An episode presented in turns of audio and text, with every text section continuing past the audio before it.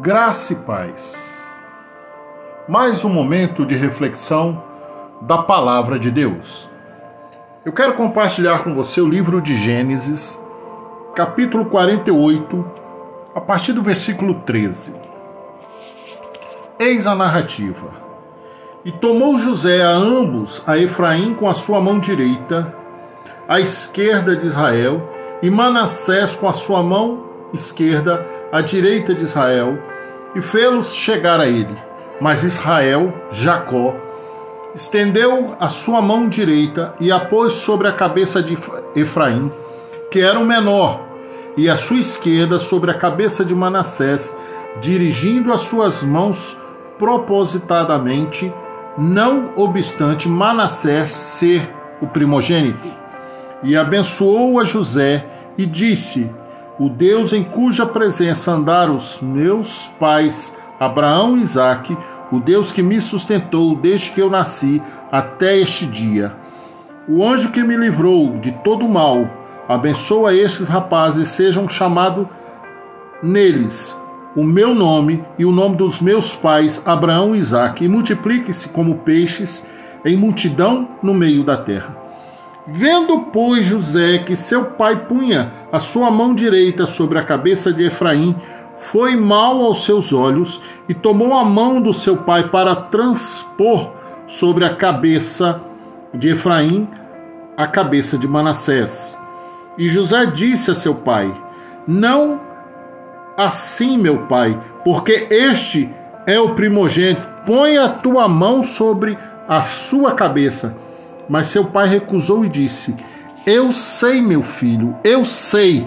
Também ele será um povo e também ele será grande. Contudo, seu irmão menor será maior que ele, e a sua descendência será uma multidão de nações. E assim os abençoou naquele dia, dizendo: em ti abençoará Israel, dizendo: Deus te faça como a Efraim e como a Manassés. E pôs a Efraim diante de Manassés. E depois disse Israel a José: eis que eu morro, mas Deus será convosco e vos fará tornar a terra dos vossos pais. Amém. É uma passagem que ela é bem interessante, porque ela mostra que o que eu creio ou o que eu acho não é suficiente para aquilo que Deus determinou ser mudado pela minha vontade. E o que eu quero trazer nesses minutos que nós temos é que a chamada que Deus tem na tua vida não depende do teu tamanho e não depende da onde tenha você nascido. Qual é a sua origem? Se você é o menor da sua casa, se você é desprezado, não importa, porque Deus te chamou. Jacó já estava quase cego. A Bíblia relata que a sua visão já estava enfraquecida. E quando José chega diante dele, José vem trazendo, aparentemente, eles trocados para que a mão do seu pai abençoasse a Manassés, que era o seu primogênito.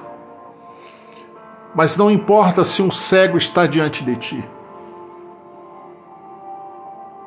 Pense bem sobre isso. Não importa se quem está guiando o teu caminho não tenha visão, porque Deus realizará aquilo que Ele tem, o propósito que Ele tem sobre a tua vida, independente da mão que será estendida até você. Porque quando José tenta acertar o quadro, Jacó disse: olha, eu sei a quem eu estou abençoando, e o menor será maior do que o maior. Aquele a quem eu julgo ser o menor, Deus muitas vezes o levanta como o maior. E não depende, é uma posição que ela não faz muita diferença, eu ser maior ou eu ser menor. O importante é que eu esteja fazendo a vontade do meu Pai que está no céu. O importante é você estar fazendo a vontade de Deus, porque Deus vai te abençoar mediante os teus posicionamentos com Ele. Muitas das vezes nós somos afastados, muitas das vezes nós somos levados para lugares distantes. Mas Deus tem uma chamada e Deus nos traz de volta. Deus vai lá e nos busca. Por quê? Porque Ele nos ama. Porque a chamada que Ele nos fez, ela é algo maravilhoso. Não importa a sua condição. Não importa o momento que você está vivendo. Lembra-se disso. As promessas que Deus te fez, elas hão de se cumprir, porque Ele assim determinou. E eu não estou aqui falando sobre bênçãos materiais. A minha preocupação com a sua vida não é o materialismo, não é o que você vai comer, não é o que você vai beber, não é o que você vai vestir. Isso eu não me preocupo, sabe por quê? Porque o dono do ouro e da prata é o vosso Pai. Mas o que eu estou falando aqui é seu respeito, é sobre a tua vida espiritual, é sobre a tua chamada com Deus, é aquilo que Deus te chamou para que você fizesse, é aquilo que Deus te entregou e muitas vezes você jogou para debaixo da cama, porque você tem fugido daquilo que Deus determinou. Às vezes porque você acha que não é capaz, às vezes porque alguém diz que você não é capaz. E aí, olha que coisa fantástica. Às vezes nós somos levados e a pessoa olha para você e diz assim: ei, é sobre esse.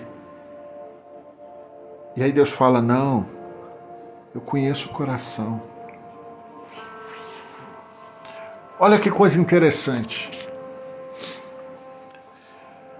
Um dia nós fomos a uma igreja e o pastor que estava ali ministrando, ele começou a entregar uma palavra profética a uma pessoa que eu conheço e que hoje é pastor. E eu posso dizer assim, sendo franco, ele está muito acima de mim. Muito, muito distante. E glorifico a Deus por isso. E enquanto Deus falava com ele, eu fiz uma pergunta para Deus em silêncio e eu não expressei isso. Porque eu queria uma resposta de Deus. Mas a resposta que eu queria da parte de Deus era: o seu tempo ministerial passou. A tua chamada passou. Era o que eu queria ouvir. Era a minha esperança de sair isso da boca de Deus. E a resposta que Deus me deu foi algo tão extraordinário naquele momento, porque Deus para de falar com esse rapaz. E ele pega o vaso, e esse vaso vira para mim e diz exatamente essas palavras: tudo o que eu te prometi, eu vou cumprir na sua vida. E às vezes nós brigamos com Deus para não fazermos a sua vontade. Retardamos a obra de Deus simplesmente porque queremos viver a nossa vida, a nossa maneira. José foi muito abençoado. E por uma fração de segundos ele não entendeu o mistério de Deus. E nós, muitas das vezes, estamos vivendo esse não entender o mistério de Deus nas nossas vidas. Faça a vontade de Deus. Permita que Deus cumpra sobre a sua vida todos os desígnios dEle. E você viverá em paz diante dEle e nada vos há de faltar. Que o Espírito Santo possa ministrar em teu coração. Amém e amém.